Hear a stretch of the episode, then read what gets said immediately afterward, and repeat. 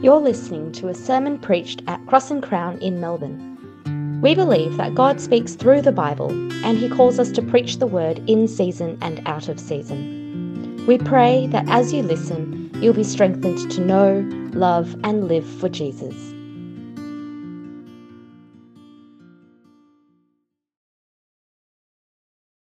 Here at Cross and Crown, we believe that the Bible is God's word to his people, and that means when we read it, we are hearing God speak to us.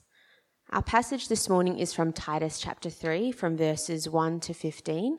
I'll be reading from the CSB version, and I'd encourage you all to follow along in your own Bibles, and the passage will also be displayed on the screen. Remind them to submit to rulers and authorities, to obey to be ready for every good work, to slander no one, to avoid fighting, and to be kind, always showing gentleness to all people. For we too were once foolish, disobedient, deceived, enslaved by various passions and pleasures, living in malice and envy, hateful, detesting one another.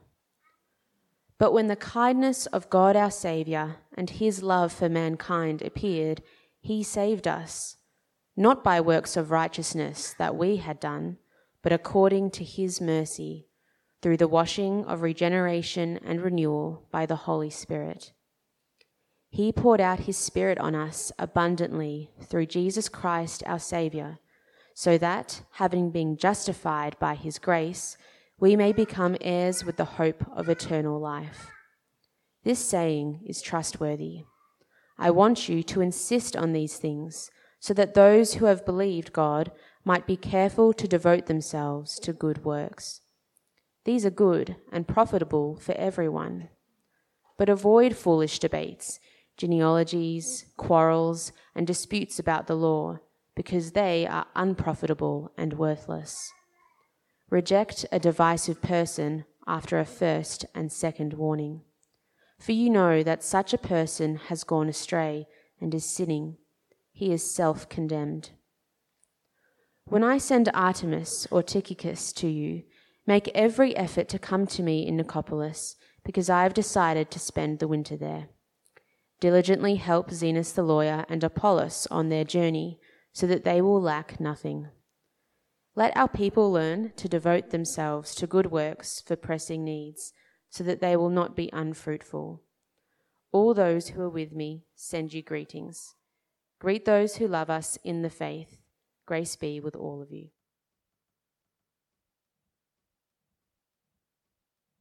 Gracious God, give us eyes to see, ears to hear, minds to understand, and hearts to receive your words written for us about your Son, in whose name we pray. Amen.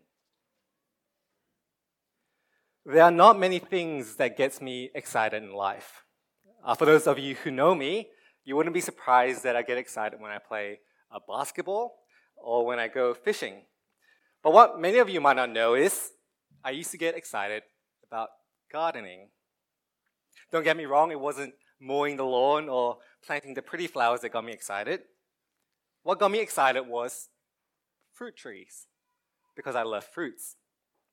Uh, my first ever fruit tree was an apricot tree. Uh, it was about knee high when I first got it. Uh, over the years, it grew taller than me. It was a healthy looking tree because it had strong roots and vibrant leaves. But there was just one thing wrong about my apricot tree it didn't produce a single apricot. It was unfruitful. Uh, in Titus 1, we saw that a healthy church is a godly church. It doesn't just know the gospel, it lives out the gospel. Then last week in Titus 2, we saw that a healthy church is a beautiful church. It's a picture of godly living between the one another of church. Titus 2 is about you and me. In Titus 3, Paul now shifts the focus from inside the church to outside the church. It's about us and the world. And we're going to see that a healthy church is a fruitful church. But what does a fruitful church look like? It doesn't look like my apricot tree, tree, which didn't bear any fruit at all. No, a fruitful church bears the fruit of good works in this world. Not apricots, apples, or avocados, but fruits of gentleness, kindness, and of good works. Uh, if you had to choose one word that should mark our conduct with the world, what would it be? Bold, unashamed, holy? They're all good words, but the one word offered by Paul in verses 1 to 2 is gentle. Look with me. Remind them to submit to rulers and authorities, to obey, to be ready for every good work, to slander no one, to avoid fighting, and to be kind. And here it is always showing gentleness to all people. Gentleness should be the mark of every Christian in the world. In these verses, Paul calls Titus to remind the Cretans be ready for every good work. And he shows us how to be gentle to two groups of people in this world. Firstly, to the rulers and authorities. Paul calls us to do good by humbly submitting to them. This doesn't mean total, total submission. In Daniel 3, the prophet Daniel disobeys the king's orders out of his greater obedience towards God. In the same way, our obedience to our rulers and authorities doesn't override our obedience to God. Rather, we submit to them out of our submission to God. I think as Christians, particularly in Melbourne, uh, submission is not the natural posture many of us have towards authority. Uh, either we're apathetic, uh, we don't care, or we have an innate resistance towards them. It sounds silly, but I find it really hard to submit uh, to the referees in my basketball league. They're just not very good at officiating the game, plus, they have an attitude. Maybe for you, it's uh, your boss at work, the one who cares for no one else except themselves. Or maybe for you, it's the government, Dan Andrews. I once heard that someone from another church was willing to sacrifice themselves to take him out during the lockdown period. But Paul calls us to obedience and humble submission. Make it a joy for them to lead us. Secondly, Paul addresses our conduct with everyone else. Slander no one, avoid fighting, and be kind, always showing gentleness to all people. Notice how our conduct isn't just reserved for our colleagues, friends, or the people we like. It's not only reserved for only other Christians. No, Paul calls us to do good works for all people. No matter how hateful, hurtful, and repulsive someone may be, God calls us to embody the gospel to them. The key posture that should mark our conduct with all people is gentleness. So let me ask how do you behave in public, at work, or on campus? How do you hold yourself in front of your non Christian friends? Are you avoiding fighting or always fighting? Are you kind or are you cruel? Are you always displaying gentleness or harshness? Let me sharpen my questions. What might your supervisor say about your behavior? What might your colleagues say about your conduct? Or if you're senior enough, what might your direct report say about your actions? What might your students say about how you teach? Paul says the word that should characterize our conduct is gentleness.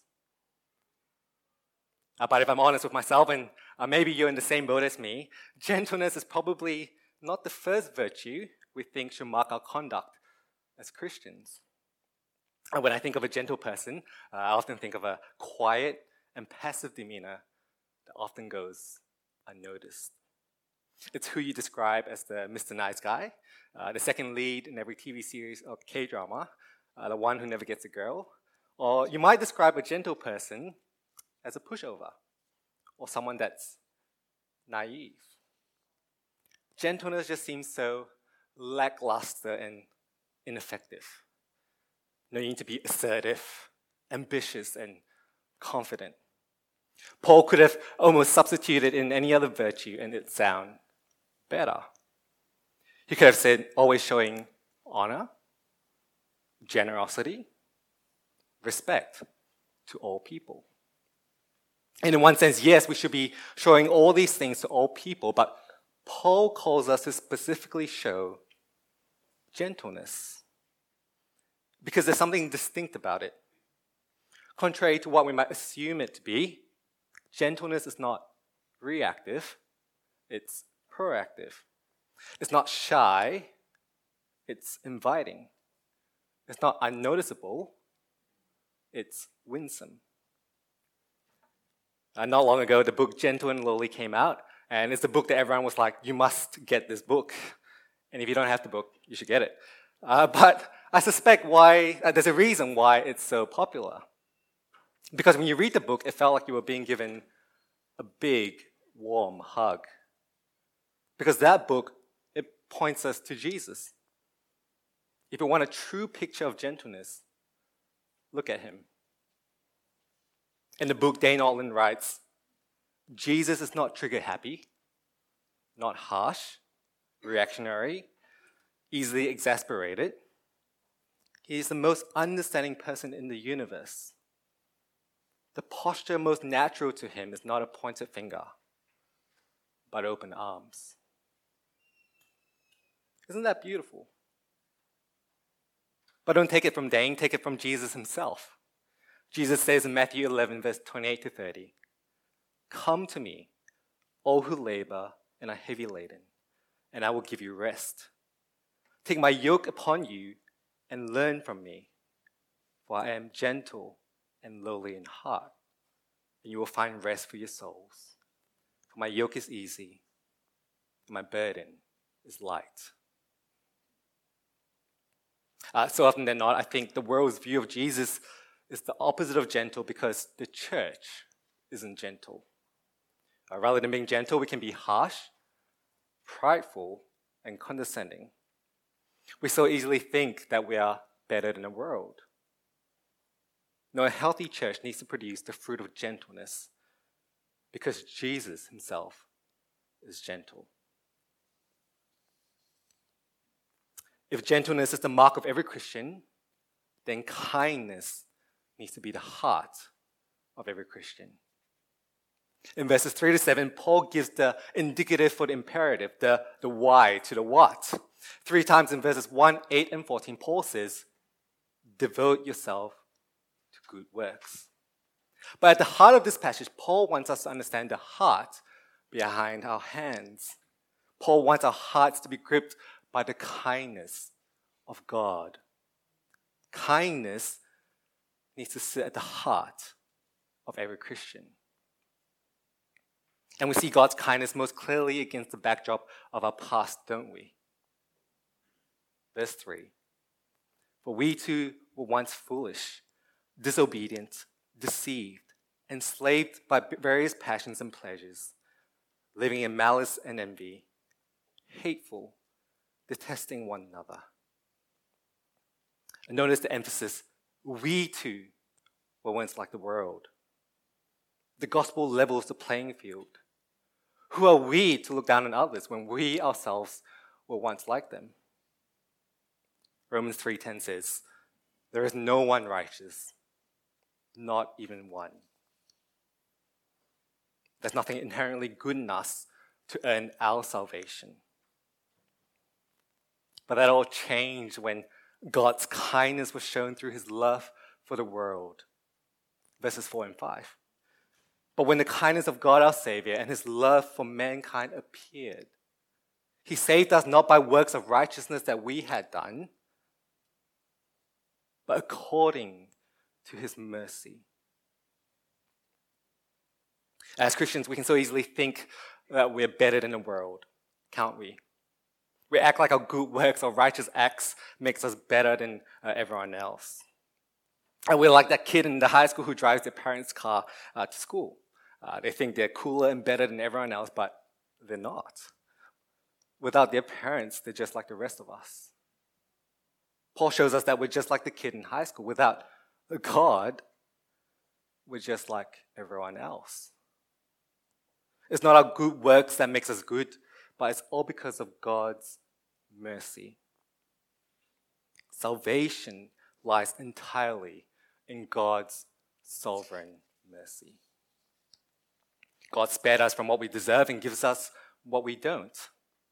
He gives us His Son, Jesus, and makes us new through His Holy Spirit. Verses 5 to 7.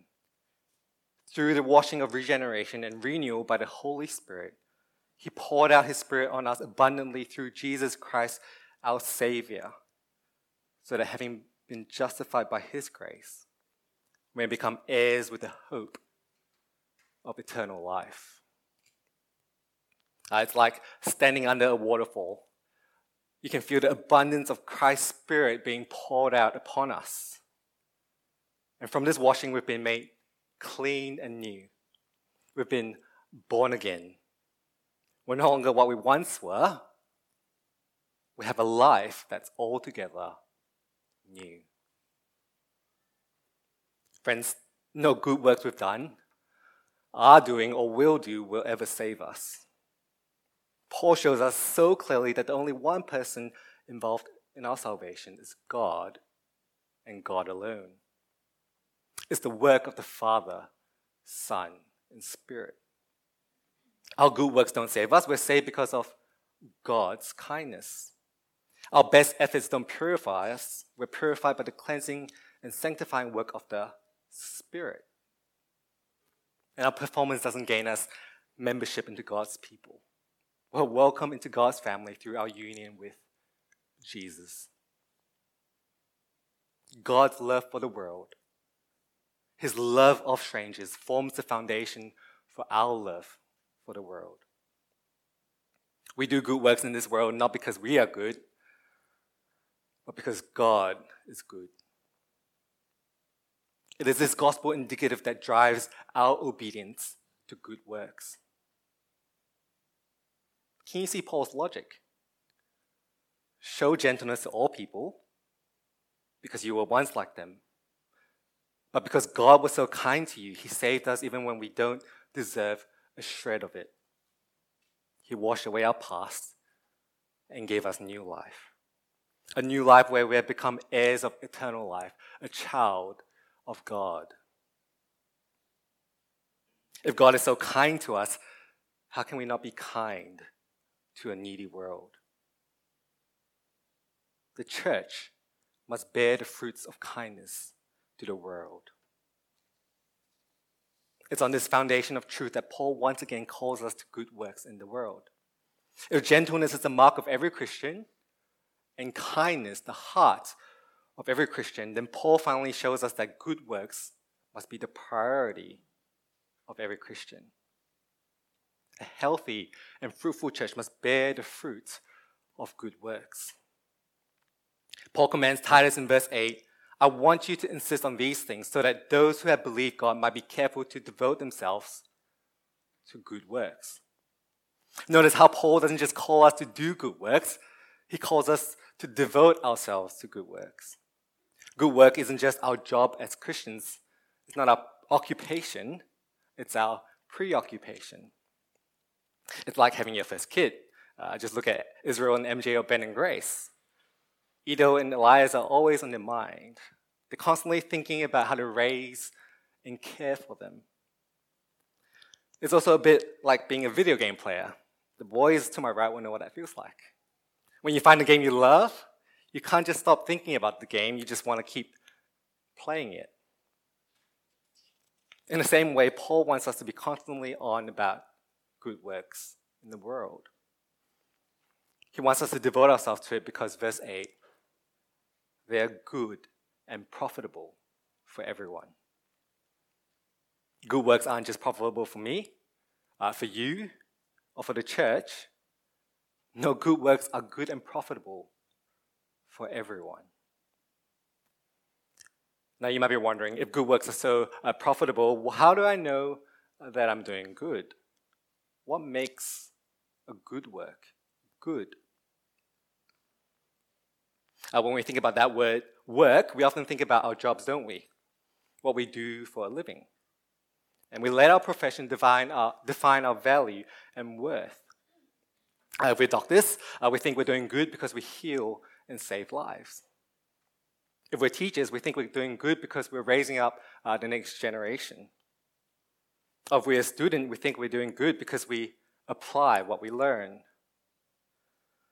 And yes, those are all good works in a general sense.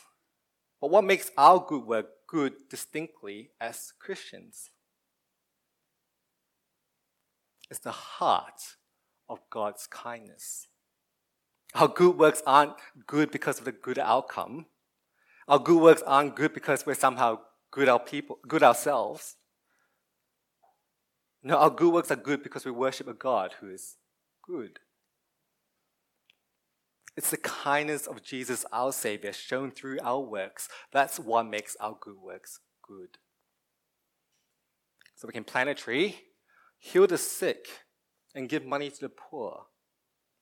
But if it's not out of the kindness of God's heart, it's futile. Because on our own accord, we have nothing good to offer this world. Jesus is the ultimate good we can offer because in him, the world can find salvation. In him, the world can be made new, justified by his grace. In him, the world can be heirs to the hope of eternal life. Uh, if you're someone who uh, doesn't follow Jesus, I hope you can see that the church is not good because of what we do. In fact, you might have heard or experienced things that might show otherwise. But I hope that you see the only goodness and hope for this world is found in Jesus. And He invites you to share in His goodness. Friends, as a church, we, might, we must devote ourselves to good works because the world needs Jesus. And one of the biggest obstacles for the church in devoting ourselves to good work is us. In verses 9 to 11, Paul cautions the church in Crete to avoid foolish debates, genealogies, quarrels, and disputes about the law. Rather than producing good works, they're producing worthless works. Rather than profiting the world, they're robbing the world of God's goodness. Church, let's not be uh, divided over what's unprofitable and worthless. Let's not be divided about what song to sing, internal church, politics, or conflict with one another. Because the person who divides God's household has no place in that household. Let's keep our eyes off ourselves and fixed on Jesus and his kindness and love for the world. Let's produce healthy fruits of good works, not produce sour, rotten, or distasteful fruits of division, conflict, and sin. Let's model the kind of good works that we find in verses 12 to 15. Good works for pressing needs. Verse 12 When I send Artemas or Tychicus to you, make every effort to come to me in Nicopolis, because I have decided to spend the winter there diligently help Zenas the lawyer and Apollos on their journey, so that they will lack nothing. What are those pressing needs? Paul knows that the pressing need has always been and will always be to see the gospel go forth into the world. Uh, friends, every morning, every day, what are you doing? Are you devoting yourself to good works? To see people become and grow as disciples of Jesus in an ever increasing number? Uh, two years ago, I was uh, in a training program ran by Gary Millar, the principal of Queensland Theological College. And one thing that stood out to me was the fact that every morning, when he wakes up, he tells himself, Yet not I, but through Christ in me. You see, for Gary, Christ is the only good he has and the only reason he he can do any good at all. Friends, Christ is the only good we have and the only good we can offer the world. Paul calls us to bear the fruits of good works so that people might come to see, eat, and taste the goodness of Jesus and the hope of the eternal life to come. Uh, two weeks ago, we began with the question what does a healthy church look like? Uh, throughout the book of Titus, Paul shown us a vision of a healthy church. And in that vision, a healthy church is a godly church. It's a church where godliness is the goal, and it begins with godly leaders. A healthy church is a beautiful church. It's a picture of godly living between one another, where the beauty of the gospel is displayed in the church. A healthy church is a fruitful church. It's a church that bears the fruit of good works in this world fruits of gentleness and kindness. Is this vision of a healthy church in Titus one that we can see here at Cross and Crown? Yes. Yes, and even more because we have the gospel of Jesus Christ, our God and Savior. So may we continue to learn to devote ourselves to good works, both in and outside of the church, so that we will not be unfruitful. Let's pray. Our gracious God, make us and churches all around the world to be healthy churches churches that not just know the gospel, but loves and lives it out. Help us be churches that are devoted to good works for pressing needs. Churches that bear the goodness of the gospel to the world. For all we have is Christ, our God and Savior, in whose name we pray. Amen.